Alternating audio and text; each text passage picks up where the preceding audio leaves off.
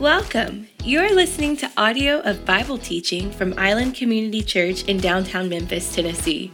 At ICC, we are being transformed by Jesus to impact our world. Wherever you are as you listen today, we want you to know that we love and appreciate you. We're so glad you're here. We hope today's message will help you grow in relationship with Jesus. You can access more gospel resources and ways to connect with our church at iccmemphis.com. Thanks again for joining us. Well, good morning, church family. It's great to see you guys this morning. I'm Barrett Bowden, a lead pastor here at ICC, and I welcome you today. Um, I am incredibly grateful for each and every one of you. I love you all. We love you here as a church, and more importantly, God loves you. And I just pray this morning that you will know His love. We're going to be continuing our series this morning in the book of Second Samuel. And so, if you've got your Bibles, I would encourage you and ask you to open them. If not, they'll be here on the screen. But today we're going to be looking at a really important passage in 2 Samuel as we look at chapters 15 through 17.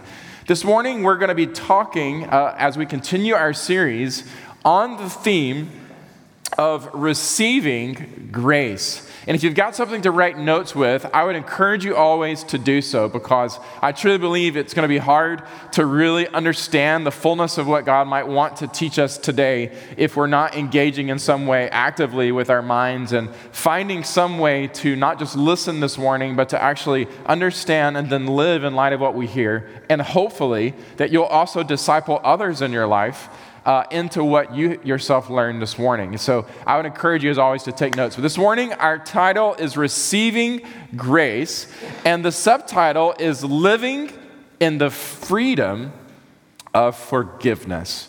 Receiving grace, living in the freedom of forgiveness. We've been talking throughout this series about the theme of 2 Samuel being the, the very title of our series, and that is the theme of redeeming grace. If y'all will, read our theme with me here on the screen. God is faithful to redeem his people and fulfill his covenant of grace. Sure, the book we've been saying again and again centers a lot on people, especially King David. And King David is known after, as a man after God's heart. He wants to lead a people after God's heart. But the reality is, ultimately, the hope for the nation of Israel, the hope for David himself is not in what David, who he is, or how he can lead, or what he can do to fix things, because we see again and again that the Bible is really honest about its quote unquote heroes. They are all flawed, they are all imperfect, they are all messed up. Ain't no chance if it depends on the quote unquote heroes of Scripture. The hero of Scripture is singular, and it's God Himself. And what we see in this book, again, is that the hope and the hero of the book is not David, it's God. And it's God being a redeeming God, God being a, a, faithful God, God being a God who is a God of grace. And that is the hope for your life and mine as well.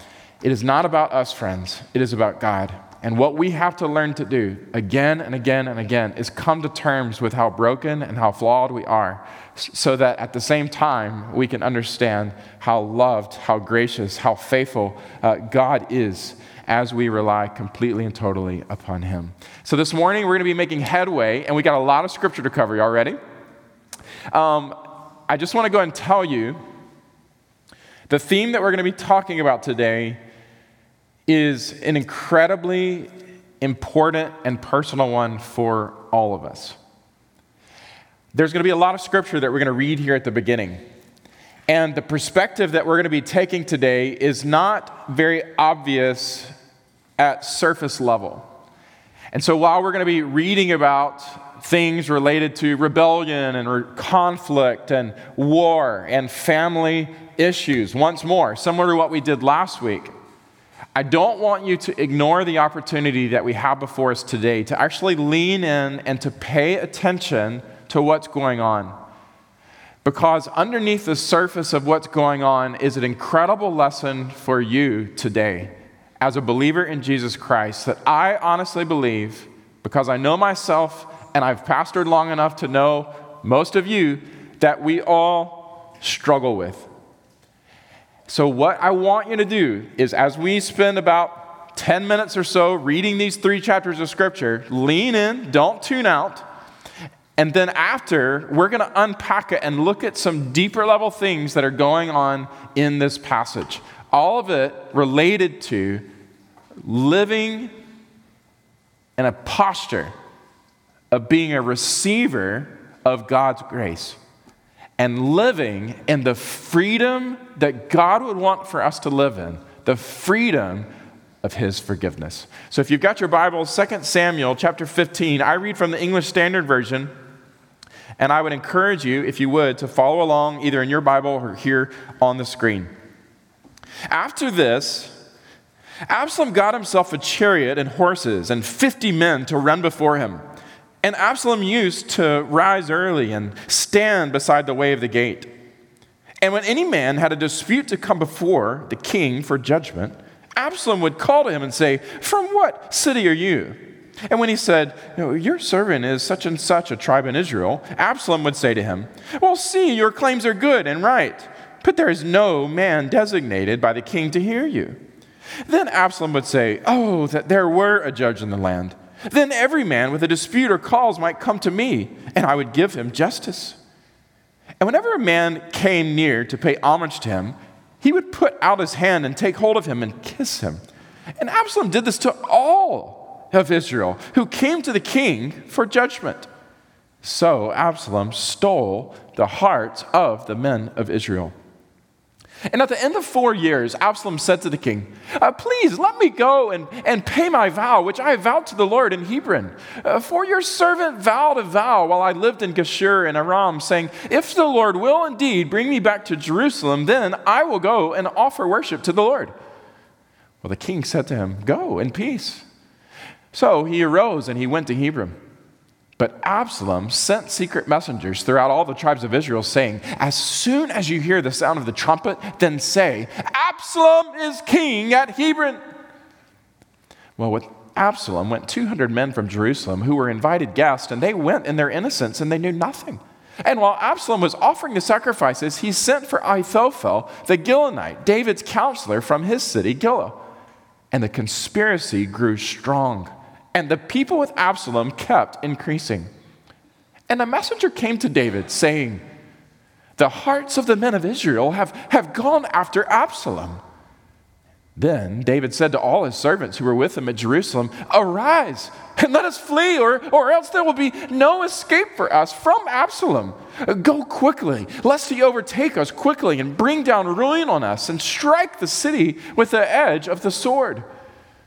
And the king's servant said to the king, Behold, your servants are ready to do whatever my lord the king decides. So the king went out, and all of his household after him. And the king left ten concubines to keep the house. And the king went out, and all the people after him, and they halted at the last house. And all of his servants passed by him, and the Cherethites, and all the Pelethites, and all the 600 Gittites who had followed him from Gath passed on before the king. And then the king said to Ittai the Gittite, oh, Why do you also go with us? Go back and, and stay with the king, for, for you are a foreigner and also an exile from your home. You came only yesterday, and shall I today make you wander about with us? Since I go, I not know where. Go back and take your brothers with you, and, and may the Lord show steadfast love and faithfulness to you. But Ittai answered the king, As the Lord lives, and as my Lord the king lives. Wherever my Lord the king shall be, whether for death or for life, there also will your servant be. And David said to Ittai, Go then, pass on. So Ittai the Gittite passed on with all of his men and all the little ones who were with him, and all the land wept aloud as all the people passed by.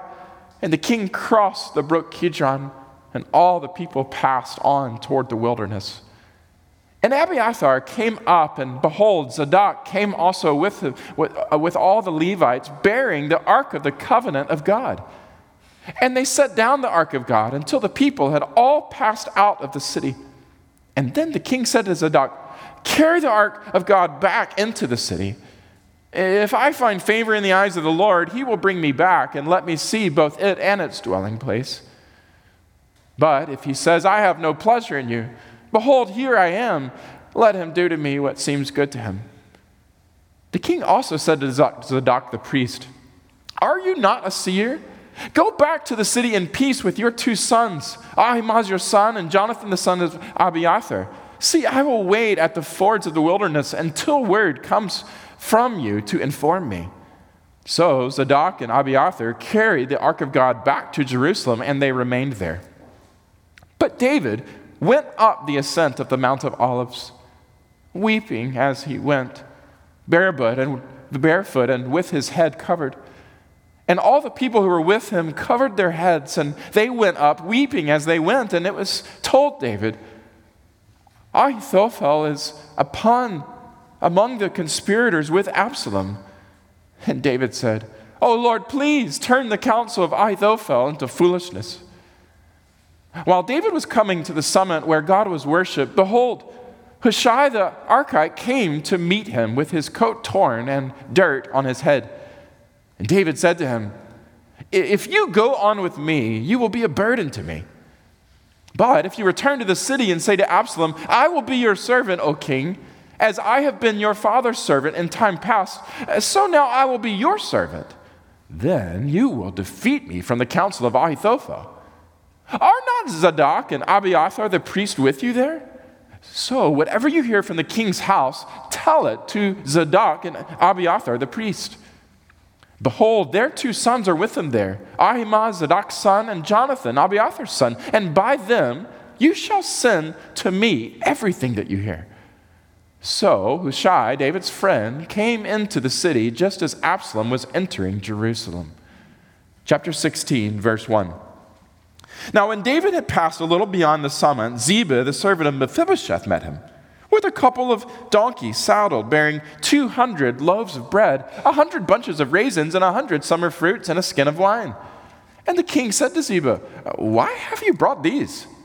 And Ziba answered, The donkeys are for the king's household to ride on, the bread and summer fruit for the young men to eat, and the wine for those who are faint in the wilderness to drink. And the king said, And where is your master's son? And Ziba said to the king, Behold, he, he remains in Jerusalem, for he said, Today the house of Israel will give me back to the kingdom of my father. Then the king said to Ziba, Behold, all that belonged to Mephibosheth is now yours. And Ziba said, I pay homage. Let me ever find favor in your sight, my lord the king. Well, when King David came to Bahurim, there came out a man of the family of the house of Saul whose name was Shimei, the son of Gera. And as he came, he cursed continually. And he threw stones at David and at all the servants of King David. And all the people and all the mighty men were on his right and on his left. And Shimei said, as he cursed, Get out! Get out, you man of blood, you worthless man! The Lord has avenged on you all the blood of the house of Saul, in whose place you have reigned. And the Lord has given the kingdom into the hand of your son Absalom. See, your evil is upon you, for you are a man of blood. Then Abishai, the son of Zeruiah, said to the king, Why should this dead dog curse my lord, the king? Let me go over and take off his head. But the king said, what have I to do with you, your sons of Zeruiah? If he's cursing because the Lord has said to him, Curse David, who then shall say, Why have you done so? And David said to Abishai and to all his servants, Behold, my own son seeks my life. How much more now may this Benjaminite? Leave him alone and let him curse, for the Lord has told him to. It may be that the Lord will look on the wrong done to me and that the Lord will repay me with good for his cursing today. So David and his men went on the road, while Shimei went along on the hillside opposite him and cursed as he went, and threw stones at him and flung dust. And the king and all the people who were with him arrived weary at the Jordan. And there he refreshed himself. Now, Absalom and all the people, the men of Israel, came to Jerusalem, and Ahithophel with him. And when Hushai the Archite, David's friend, came to Absalom, Hushai said to Absalom, Long live the king! And Absalom said to Hushai, Is this your loyalty to your friend? Oh, why did you not go with your friend? And Hushai said to Absalom, No, for whom the Lord and this people and all the men of Israel have chosen, his I will be, and with him I will remain. And again, whom should I serve? Should it not be his son? As I have served your father, so will I serve you. Well, then Absalom said to Ahithophel, Give your counsel. Well, what shall we do? And Ahithophel said to Absalom, Go in to your father's concubines, whom he has left to keep the house, and all Israel will hear that you have made yourself a stench to your father, and the hands of all who are with you will be strengthened. So they pitched a tent for Absalom on the roof, and Absalom went into his father's concubines in the sight of all Israel. Now, in those days, the counsel of Ahithophel gave was as if one consulted the word of God. So was all the counsel of Ahithophel esteemed both by David and by Absalom. Chapter 17, verse 1. Moreover, Ahithophel said to Absalom, Let me choose 12,000 men, and I will arise and pursue David tonight. I will come upon him while he is weary and discouraged and throw him into a panic, and all the people who are with him will flee and I will strike down only the king. And I will bring all the people back to you, as a bride comes home to her husband. You seek the life of only one man, and all the people will be at peace. And the advice seemed right in the eyes of Absalom and all the elders of Israel. Then Absalom said, Call Hushai the Archite also, and let's hear what he has to say. And when Hushai came to Absalom, Absalom said to him, Thus has Ahithophel spoken. Shall we do as he says? If not, you can speak. Then Hushai said to Absalom, This time the counsel that Ahithophel has given is not good. Hushai said, You know that your father and his men are mighty men, and that they are enraged, like a bear robbed of her cubs in the field. Besides, your father is an expert in war. He will not spend the night with his people. Behold, even now he has hidden himself in one of the pits or in some other place. And as soon as some of the people fall at the first attack, whoever hears it will say, There has been a slaughter among the people who follow Absalom. And then even the valiant man, whose heart is like the heart of a lion, will utterly melt with fear. For all of Israel knows that your father is a mighty man, and that those who are with him are valiant men. But my counsel is that all Israel be gathered to you from Dan to Beersheba as the sand by the sea for multitude, and that you go to battle in person. So we shall come upon him in some place where he is to be found, and we shall light upon him as the dew falls upon the ground. And of him and all the men with him, not one will be left. Now, if he withdraws into a city, then all Israel will bring ropes to that city, and we shall drag it into the valley until not even a pebble is to be found there. And Absalom and all the men of Israel said, Hmm, the counsel of Hushai the Archite is better than the counsel of Ahithophel. For the Lord had ordained to defeat the good counsel of Ahithophel, so that the Lord might bring harm upon Absalom. Well, then Hushai said to Zadok and Abiathar the priest, Thus and so did Ahithophel counsel Absalom and the elders of Israel, and thus so have I counseled. Now, therefore, send quickly and tell David, do not stay tonight at the fords of the wilderness, but by all means pass over, lest the king and all the people who are with him be swallowed up. Well, now Jonathan and Ahimaaz were waiting at Enrogel. A female servant was about to go tell them, and they were to go and tell King David, for they were not to be seen entering the city. But a young man saw them and told Absalom. So both of them went away quickly, and they came to the house of a man at Bahurim, who had a well in his courtyard, and they went down into it. And the woman took the spread, a covering over the well's mouth, and scattered grain on it, and nothing was known of it. Well, when Absalom's servants came to the woman at the house, they said, Where are Ahimaaz and Jonathan? And the woman said to them, uh, They've gone over to the brook of water. And when they had sought and could not find them, they returned to Jerusalem. After they had gone, the men came up out of the well and went, and they told King David.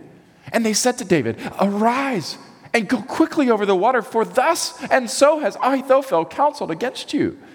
Then David arose, and all the people who were with him, and they crossed the Jordan. By daybreak, not one was left who had not crossed the Jordan. When Ahithophel saw that his counsel was not followed, he saddled his donkey, and he went off home to his own city. He set his house in order, and he hanged himself, and he died, and was buried in the tomb of his father. Then David came to Mahanaim, and Absalom crossed the Jordan with all the men of Israel.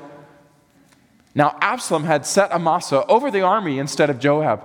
Amasa was the son of a man named Ithra the Ishmaelite, who had married Abigail, the daughter of Nahash, sister of Zeruiah, Joab's mother. And Israel and Absalom encamped in the land of Gilead. Now, when David came to Mahanaim, Shobai, the son of Nahash from Rabbah of the Ammonites, and Machir, the son of Ammiel from Lodabar, and Barzillai, the Gileadite from Rogelim, brought beds, basins, and earthen vessels, wheat, barley, flour, parched grain, beans, lentils, honey, curds, and sheep and cheese from the herd for David and the people with him to eat. For they said, The people are hungry and weary and thirsty in the wilderness. This is God's word. Today, we are going to be talking about receiving grace. We're going to be talking about learning to live in the freedom of forgiveness. I want to thank Rob Hodum, who is here today. We have taught second, first and second Samuel together with others from our church in numerous places over the last decade, helping to train leaders and pastors, especially in the most uh, needy places in the world where theological training is quite desperate. And uh, we have had the great joy as a church. It's not just myself and others, but we as a church are committed to investing among the nations so that more and more people might have the opportunity to know Jesus, and also so that more and more church planters and pastors might have the opportunity to get good theological training in the Word of God. Aren't you grateful that we as a church are committed to more than just ourselves, are committed to the spread of the gospel and the planting of churches here and around the world? I'm so grateful. I'm giving thanks to Rob because what I'm going to be teaching you today is a truth that we have discovered over the years as we have taught Samuel together. And Rob has been instrumental in helping me see some of these truths from this particular passage. And this week on our Transform for Impact podcast, you'll actually have the opportunity to hear an interview with Rob uh, and myself as he describes how the truths that you're going to be hearing this morning have played out in his own life and his own journey with God. And I believe from today's sermon, and also if you listen to the interview this week, you will have opportunity to really, truly find the truth of God's word and also journey closer to transformation in God's truth as you seek to know Him. So I want to thank you, Rob, so much. I want to give you our core truth for the day, and the core truth is this, and I would encourage everyone to write it down. We must learn to live in the freedom of God's forgiveness. That's basically me repeating the title of today's message, okay? But what I'm saying is, you've got to turn it into something personal. You have to learn, we all have to learn, to live in the freedom of God's forgiveness. Now, I'll explain this more at the end of the message today, but I'll go ahead and put it in the core truth because of how important it is to understand. Here's what it looks like daily receiving His grace by keeping our hearts and our hopes set upon Jesus. Forgiving ourselves of what God has forgiven us. And trusting His word over our feelings. We must learn to live in the freedom of God's forgiveness daily receiving His grace by keeping our hearts and our hopes set upon Jesus. Forgiving ourselves of what God has forgiven us and trusting His word over our feelings. You might ask, huh? How do we get that out of what we just read? Pause. I'm going to answer that question in just a second. First, I want to give you the structural overview of the passage because it's my commitment week after week to make sure that you're really understanding what's going on in the Word of God. So let me look real quick at the passage breakdown. Most of you guys can see this breakdown if you're using uh, uh, a translation of the Bible that has headers. Typically, you can follow the plot line of the passage. And I'm not doing much more than just trying to help you keep up with the plot. But it is important that you understand where the story is in relation to where it's been and where it's heading. If you remember, uh, where we were last week was Absalom had um, killed his brother Amnon after Amnon had raped his half sister Tamar. Incredible dysfunction, conflict, just horrific sins in David's family. And we talked about how all of that, you could just see the ripple effects of David's sin with Bathsheba and Uriah echoed out into his children. And you could just see the ripple effects of generational sin in his family.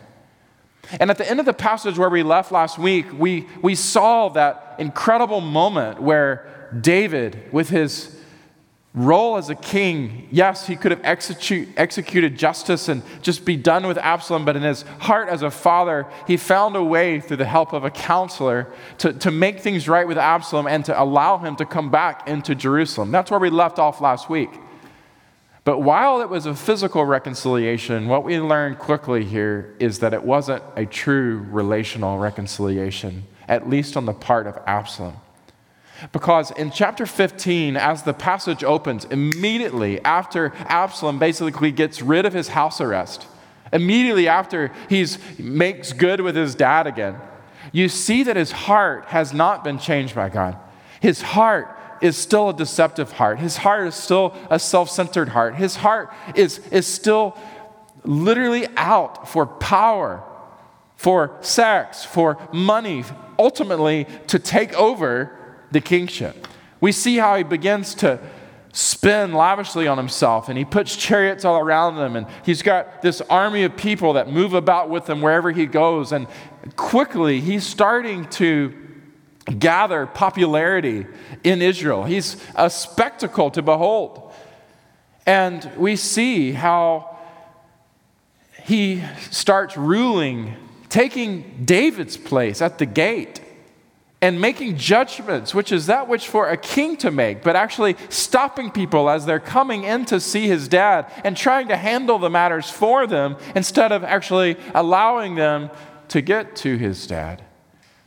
And we see that in ways, at least in the eyes of people, certainly not in the eyes of God, he grows in popularity. And it's another telltale reminder, friends. You can have approval with people and yet not have approval with God. Be careful where you shop for your approval. Be careful. This guy had it all together, it looked like, in the world. But with God, he could not have been further from his heart. What we see is, as chapter 15 opens in these first verses, we see that he actually mounts a full on conspiracy to take over the throne.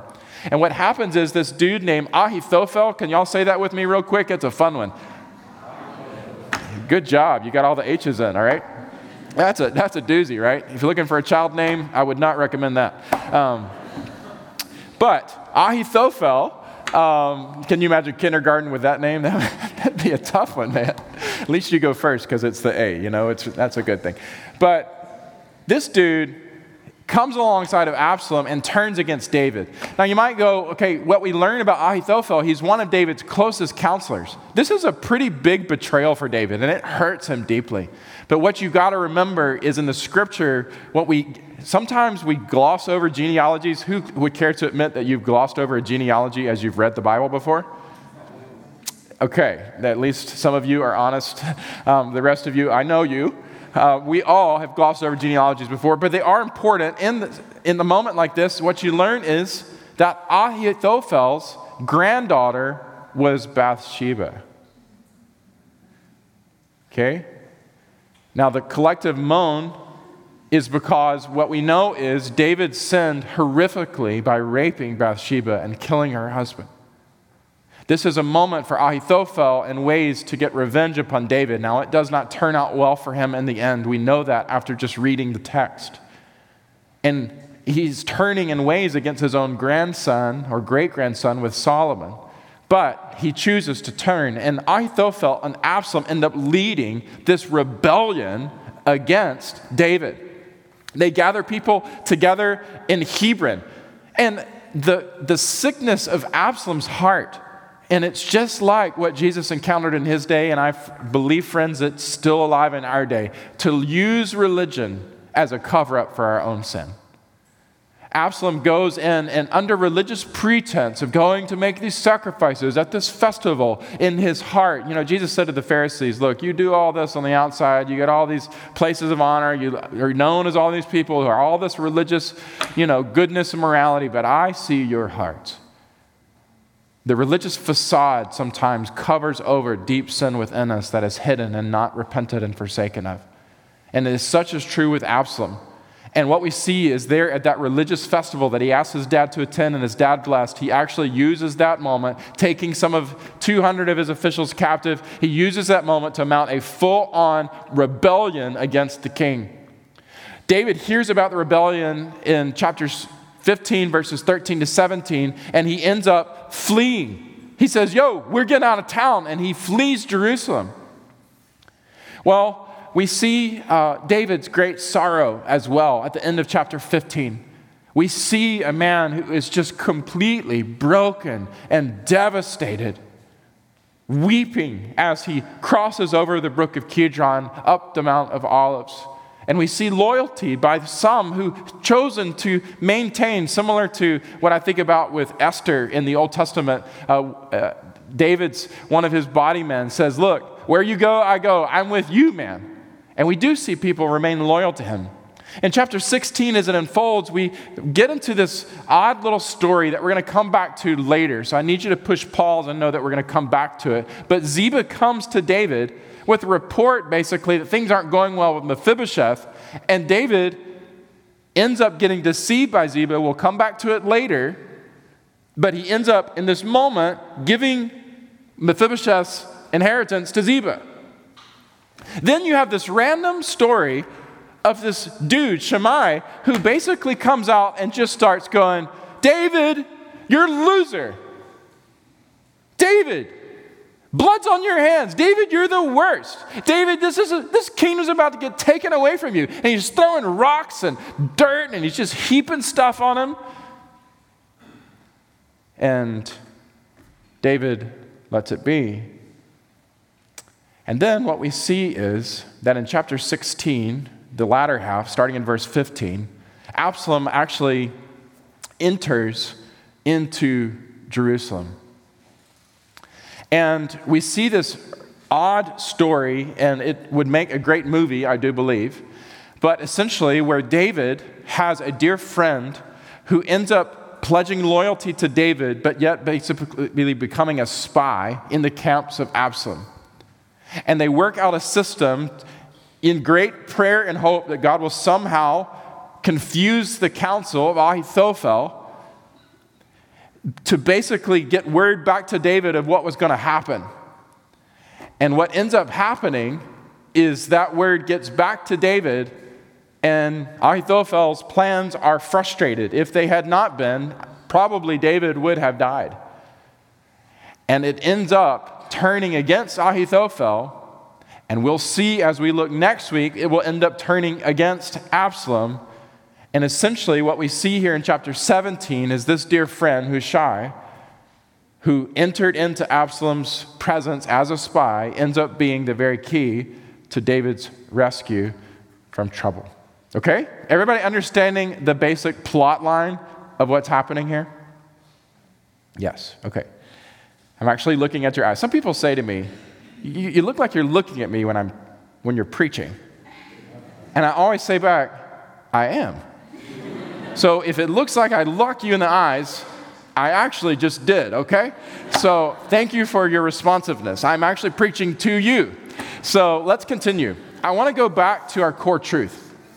Because our core truth for the day, again, you might have scratched your head and gone, how are we here as a core truth and as a theme when the plot line was there, I'm not connecting the dots. And there's something under the surface that I want to teach you this morning.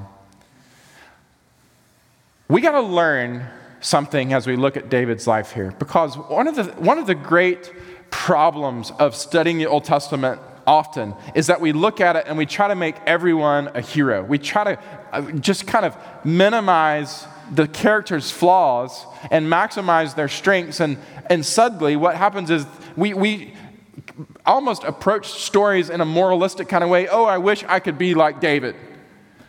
When actually, it's not about that at all. I mean, there are some good things that we should celebrate and desire to imitate, sure. But, friends, the characters of the Bible are flawed, and so are we.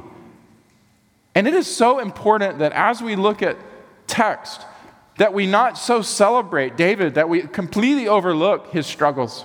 Because if we overlook his struggles, we'll miss part of the opportunity that the Word of God presents to us and is given for us. One of the things we see in these chapters, it's subtle, but it is there. It's a dominant theme, is that David is struggling to receive God's redeeming grace. And I believe, if we're honest this morning, that we would say, even those of us who have gone to God for forgiveness and have been covered by God in the grace given afforded to us by the person and work of Jesus Christ, even for those of us who have positionally been made right with God by His grace, practically and personally struggle on a daily basis to actually live in light of what God declares is true. And when that happens, friends, the ripple effects of not being able to learn to live in the grace that God freely gives us is, is that it inhibits the freedom that God would want for us to experience with Him, to live in the fullness of what He desires for the glory of His name. And in this passage, what we see is David greatly inhibited by a reality that he had not forgiven himself for what God had already forgiven him. Namely, we're talking about his horrific sins with Bathsheba and with Uriah in both rape and murder. And all the fallout of those sins in his family. What we see here is a man, and I believe a picture of ourselves who has struggled, though forgiven in chapter 12 of 2 Samuel, completely forgiven. We talked about that weeks ago. He went to God. Psalm 51 came out of that moment. God, I need your forgiveness and grace. He's completely forgiven. Unbelievable that God forgives iniquity and transgression and sin. Isn't it unbelievable that God forgives us? It is unbelievable. We should never get over God's grace and forgiveness. But here's a man who has been forgiven in chapter 12 and yet can't seem to actually live in light of that forgiveness. I want to prove it to you by looking at the text. And basically, what we're going to be talking here today about is the effects of lingering guilt in our life. Let's look at the first way. The effect of lingering guilt. Now, we're going to go through a couple of these, and I want you to notice here's what we're going to be doing. I want you to notice how David has changed from before his most horrific sins in his life with Bathsheba and Uriah to after. Okay? Before he sinned with Bathsheba and Uriah, what we see in the scripture is that David is a man confident in God's calling upon his life.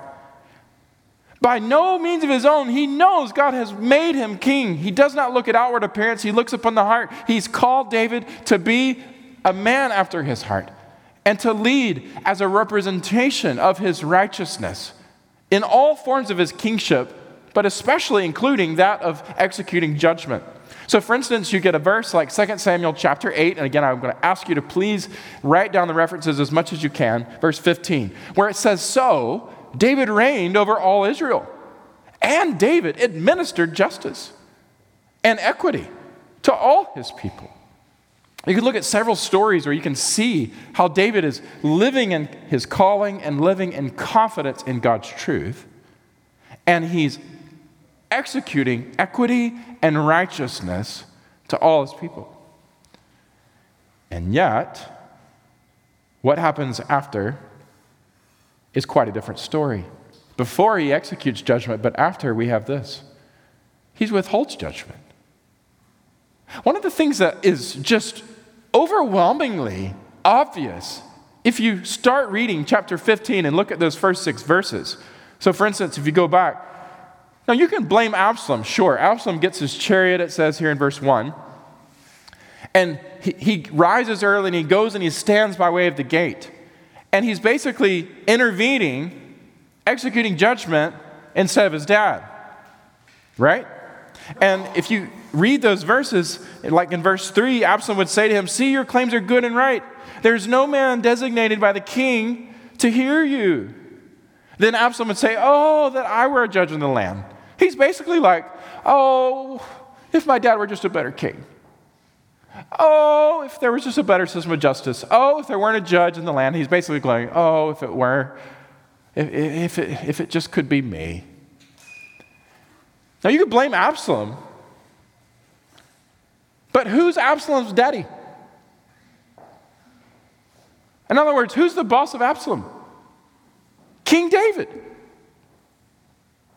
You can blame Absalom, but Absalom is a crown prince, not a king. Who's the king? David. In other words, what you have here is an indication that somehow David is just kind of like, I'm good. You even saw it in the last chapter where he was trying to get out of executing the woman's judgment. Like he, he the woman had to basically beg, remember in chapter 14, for him to actually execute judgment. He's like, oh, I'll just go home and maybe we'll deal with it later. That was his first response. David is passing up on the very thing that he's called to do. He's foregoing leadership of his family, leadership of his responsibility.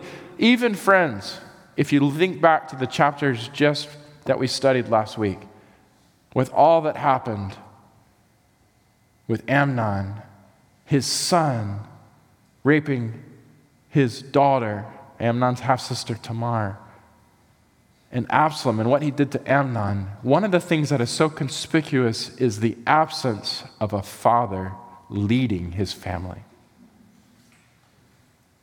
David is angry in private but does nothing. He does nothing to actually lead his family and correct their sin. David, as a man, almost in his own life, in his own family, in his own leadership, he has gotten to a point where what I'm saying here, the effect of lingering guilt in David's life, one of them is passing over leadership, ministry, by withholding judgment. Basically, the category of the effect of this guilt is what I would describe as ministry to God.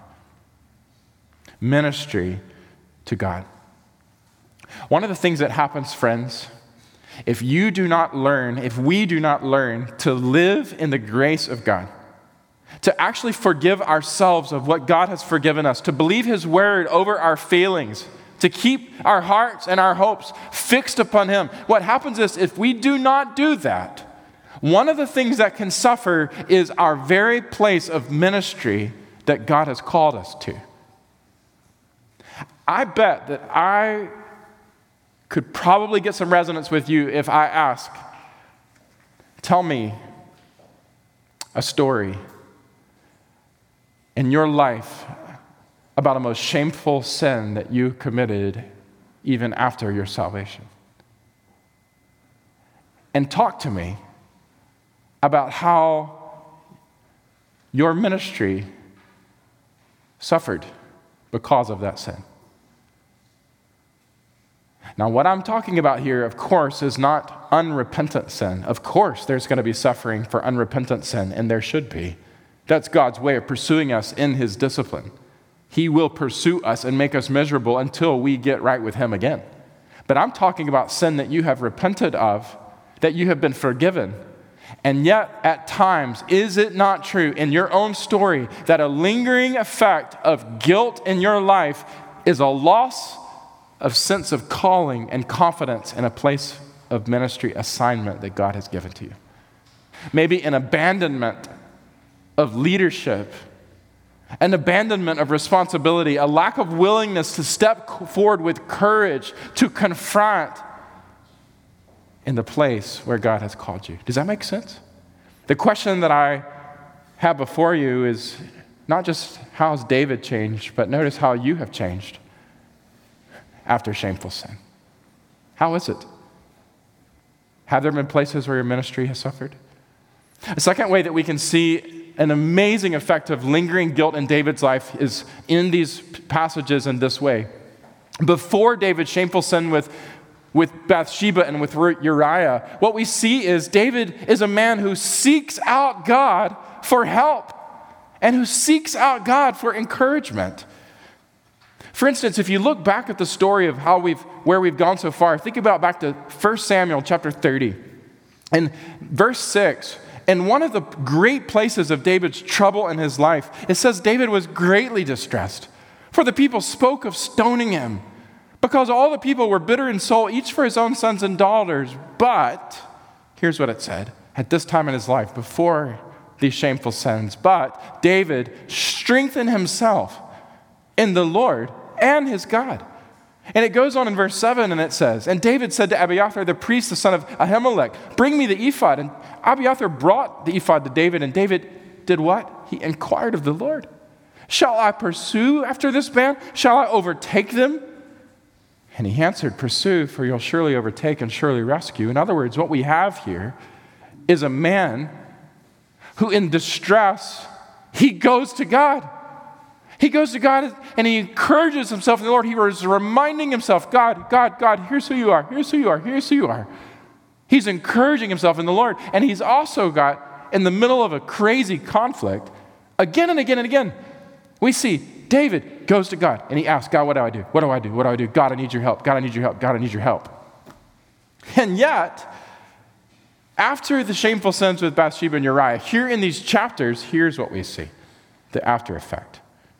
Here's a man who's fleeing in fear and doing so without, at least what the scripture says, without even seeking God. If you look at the text that we're studying today, 2 Samuel chapter 15, and look at verse 14, as soon as David hears that Absalom is coming against him, he's not going to encourage himself in the Lord. He's not going and saying, God, what shall I do? He is heading out of town. Dude, arise. He didn't say dude, sorry. Arise and let us flee. Or else there will be no escape from us from Absalom. In other words, he's going, Oh, we're doomed. Oh, we're doomed. There's no way out. Instead of looking up, he's looking around. He's looking horizontally at circumstance. He's going, Oh, this is horrible. We got to get out of here. Lest he overtake us quickly and he bring ruin on us and strike the city with the edge of the sword. And this is, friends, even though back in chapter 12, Nathan had told David, You are not going to die. So somehow, David is believing his feelings over the word of God. David has gotten to a point where he is literally so down and discouraged with the Lord and with himself and with his circumstance that he has lost sight of God and all he's seeing is himself. He's lost sight of God's word and he's just feeling overwhelmed. And the after effects of lingering guilt is fleeing in fear without seeking God. I'll tell you the category that I want to name this. It's the category of trust in God. One of the things that happens if we do not learn to live in God's grace, if we do not learn to forgive what God has forgiven, if we do not learn to keep our hearts and our hopes set upon Jesus, if we do not learn to believe His word over our feelings, one of the things that can suffer in our lives is our ability and willingness to put our reliance and trust in God. I bet if I asked you your story today and asked you about sins that you committed, even as a believer, that God has forgiven, but you have struggled to forgive yourself, I bet one of the things that you would say has suffered in your life is your confidence in God, or even your willingness or ability to just run to Him. like a little child runs to their dad when they're afraid at night, like you just run to God and you ask, Dad, what do I do? Dad, encourage me. Dad, help me. Obviously, something is broken in David, and he needs restoration. It's not just David, though. Notice how David has changed, yes, but also notice how you have changed after your shameful sin. What is your before and what is your after? This is the effects of lingering guilt in our lives. Another category that we see from these passages is as we look at these chapters before David's shameful sin, what we see is a man who longs for and enjoys like the presence of God, like more than anything else. Here, David is like, one thing I have to sought after, Lord, one thing I have inquired, I just want to be in your presence, God. I want to be in your courts. I want to sit where you are. Oh, God, there's no greater joy than just being with you. That's the David that we know. And yet, so, for instance, uh, uh, I'll give you an example of this earlier in the, in the book before the shameful sin, 2 Samuel chapter 6, verse 12. Y'all remember the story when David brought the ark into Jerusalem? Y'all remember that? And we talked about how David went and he brought up the ark from God from the house of Obed Edom to the city of David. Woohoo! It was a party. Where the ark is, I want to be there. I want to be near him. He made the ark the center of everything, the place of God's presence. That's it. That's, it's like everything I want. And yet, after, in these chapters, look at what we see. We see a man who is separating himself. Separating himself from God's presence. If you look at chapter 15 and you look at verses 25 and 26, what you see is after the ark is there, they set down the ark of God. The two priests are going, It's good for us to get the ark near David at this moment. Like, this is what he wants, this is everything.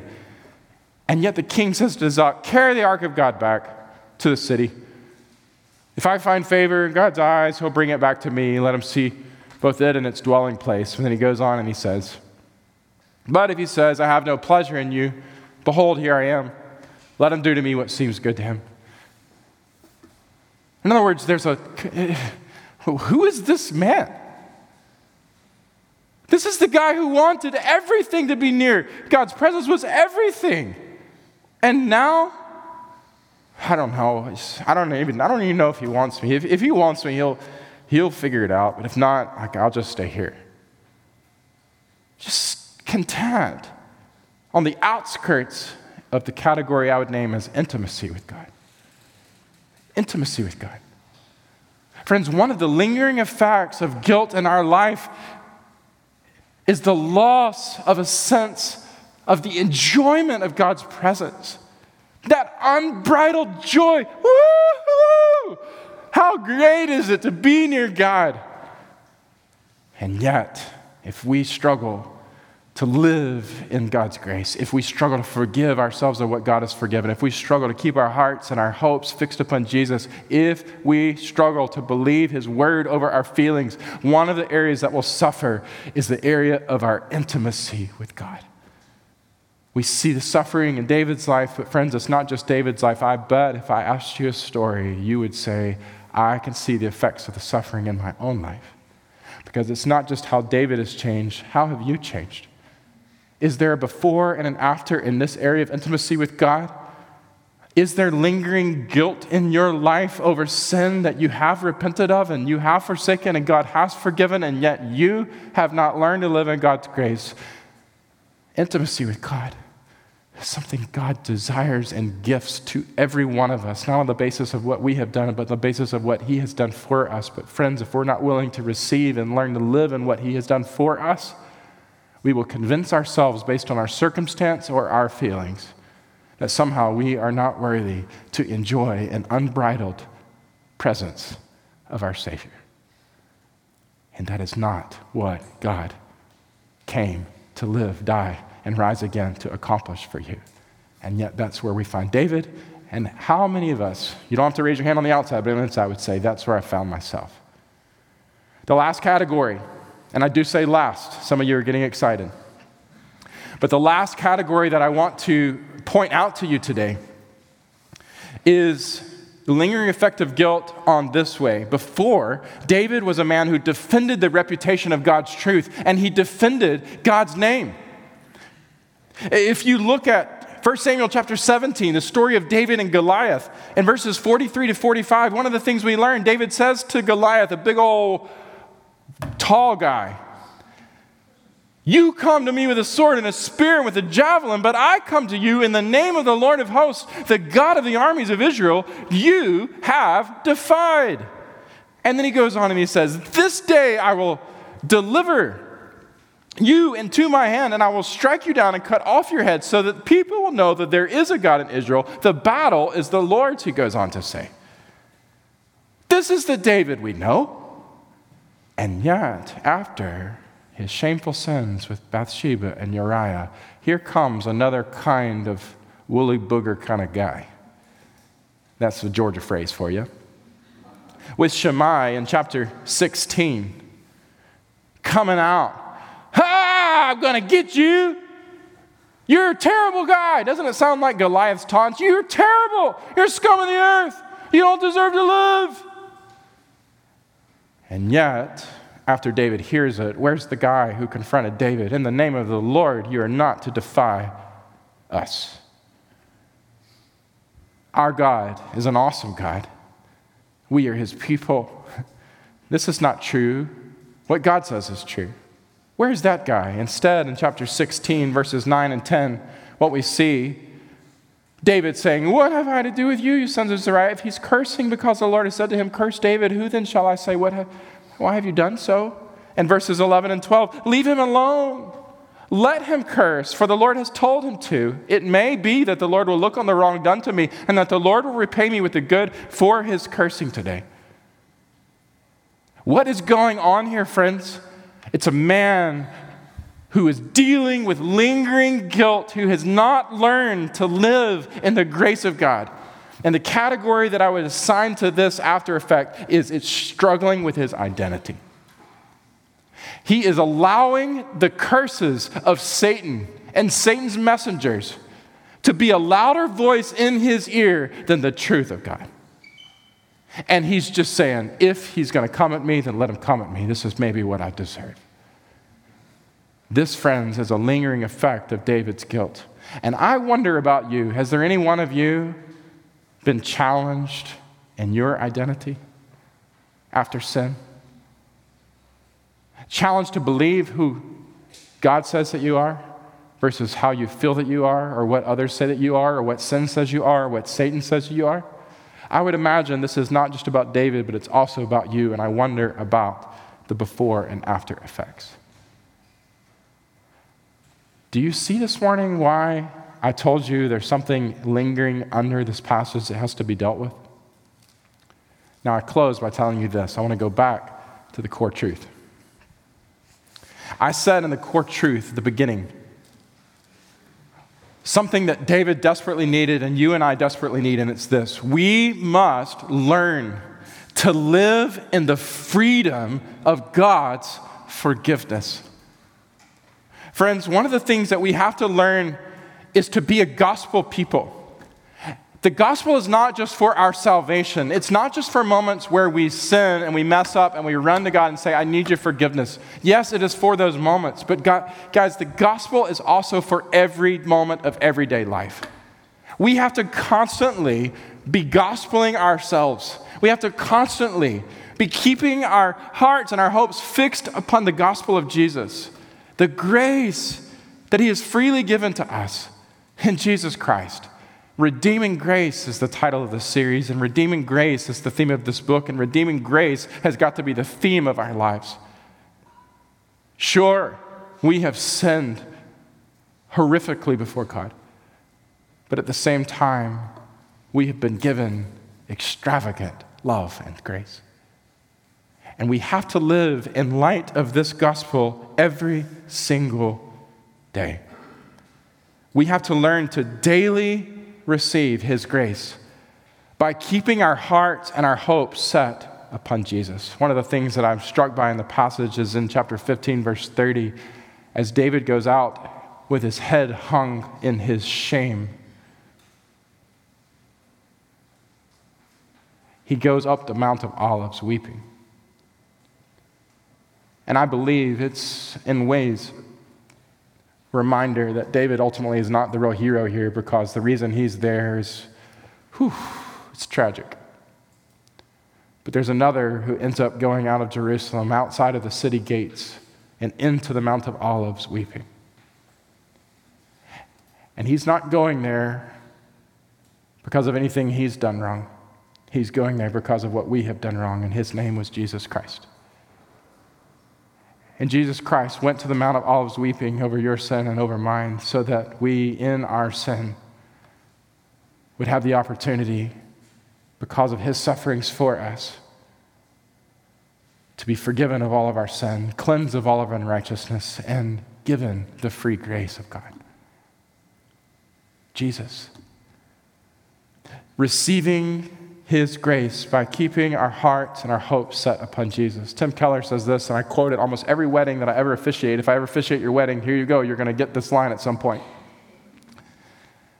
But the gospel is this we are more sinful and flawed in ourselves than we ever dared to believe.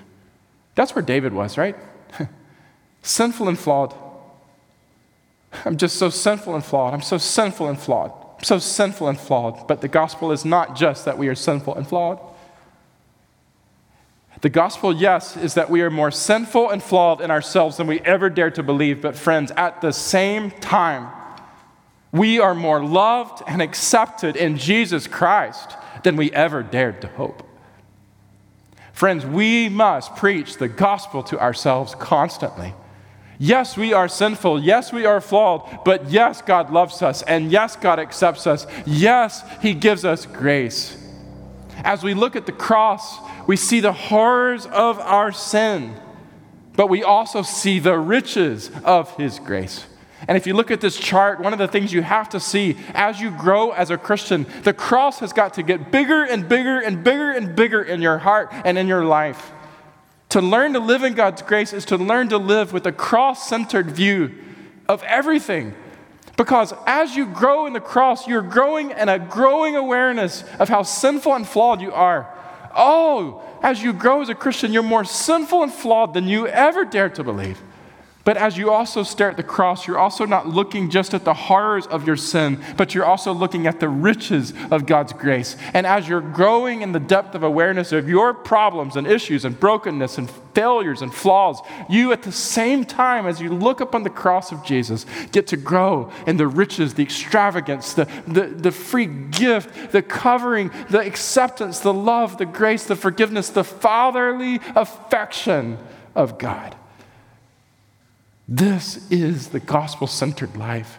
And it's the life that God wants all of us to grow into. And friends, to grow in it, we've got to trust His word over our feelings. We have to trust and proclaim the gospel. We have to know His word.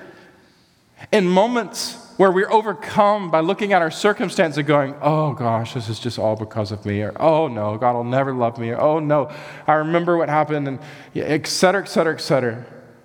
Instead of just feeling everything based on our own thoughts, our own hearts, or our own circumstance, we have to submit ourselves to the truth of God's word. Psalm 103 For as high as the heavens are above the earth, so great is his love toward those who fear him. Who's memorized this and quotes it in times of despair, discouragement, lingering guilt? As far as the east is from the west, so far has he removed my transgressions from us. David, where are you? Why aren't you remembering? And friends, where are you?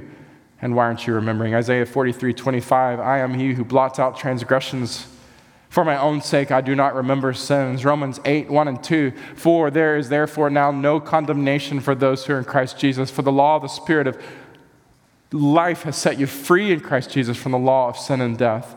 2 Corinthians 5, From now on, we regard no one, not even ourselves, according to the flesh. For though we were once regarded Christ according to the flesh, we regard him thus no longer. Therefore, if anyone is in Christ, he is a new creation. The old has passed away, and behold, the new has come. Friends, what are you believing? What are you focusing on? What voice are you listening to? God is a forgiving God. God is a gracious God. And what He has forgiven and set you free from, do not hold on to that any longer. We have to learn to be a gospel people, living in the grace and the forgiveness of Jesus Christ, setting our hearts and our hopes upon Him, and believing His word over our feelings. I wonder today, as we move toward a response and our worship team comes to just lead us home, I just wonder, like, first of all, you know, is your guilt coming from a sin that you've not forsaken? That would be my first question. If so, today, you got to repent. Repent of sin. You're not going to remove guilt or sin you haven't forsaken. Guilt is only removed when we confess our sins, when we turn from it and turn back toward Jesus Christ and we receive the forgiving and cl- forgiveness and cleansing that He offers us. So if there's a sin that you have not forsaken and you're feeling a lingering guilt over that, that that's really, you, you got to repent. But if there's sin in your life, friend, secondly, that you have already gone to God and sought His forgiveness over and He's forgiven you, friend, you got, you got to learn to live in His grace. You got to learn to live in, with a view of the cross. Yes, your sin was horrific, but God's grace is greater than your sin. You got to learn to forgive what God has already forgiven and you release it. Let God bring full restoration into your heart and life by entrusting yourself to Him and choosing to set your hope upon Jesus and to believe His word over your feelings. Father, I pray today that you would just minister. Lord, I know that there are many today who just need to live in freedom, the freedom of your forgiveness. So I'm praying today, God, that you would cause that to happen, Lord. Help us to turn to you, Jesus with our sin for the first time, with, a, with just a need to remember you for the thousandth time. Help us to turn to you, Jesus. Lord, in areas of our ministry, areas of our identity, God, we turn to you.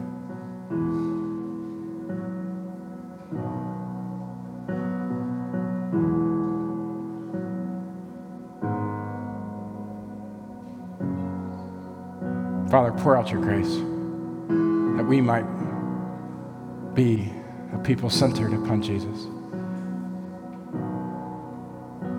Thank you. Pray in Jesus' name. Amen. Thank you again for joining us for today's Bible teaching from Island Community Church in downtown Memphis. We want to encourage you to join us in person for worship soon. No podcast can ever replace the good design of God in gathering in person with other believers for worship in a local church.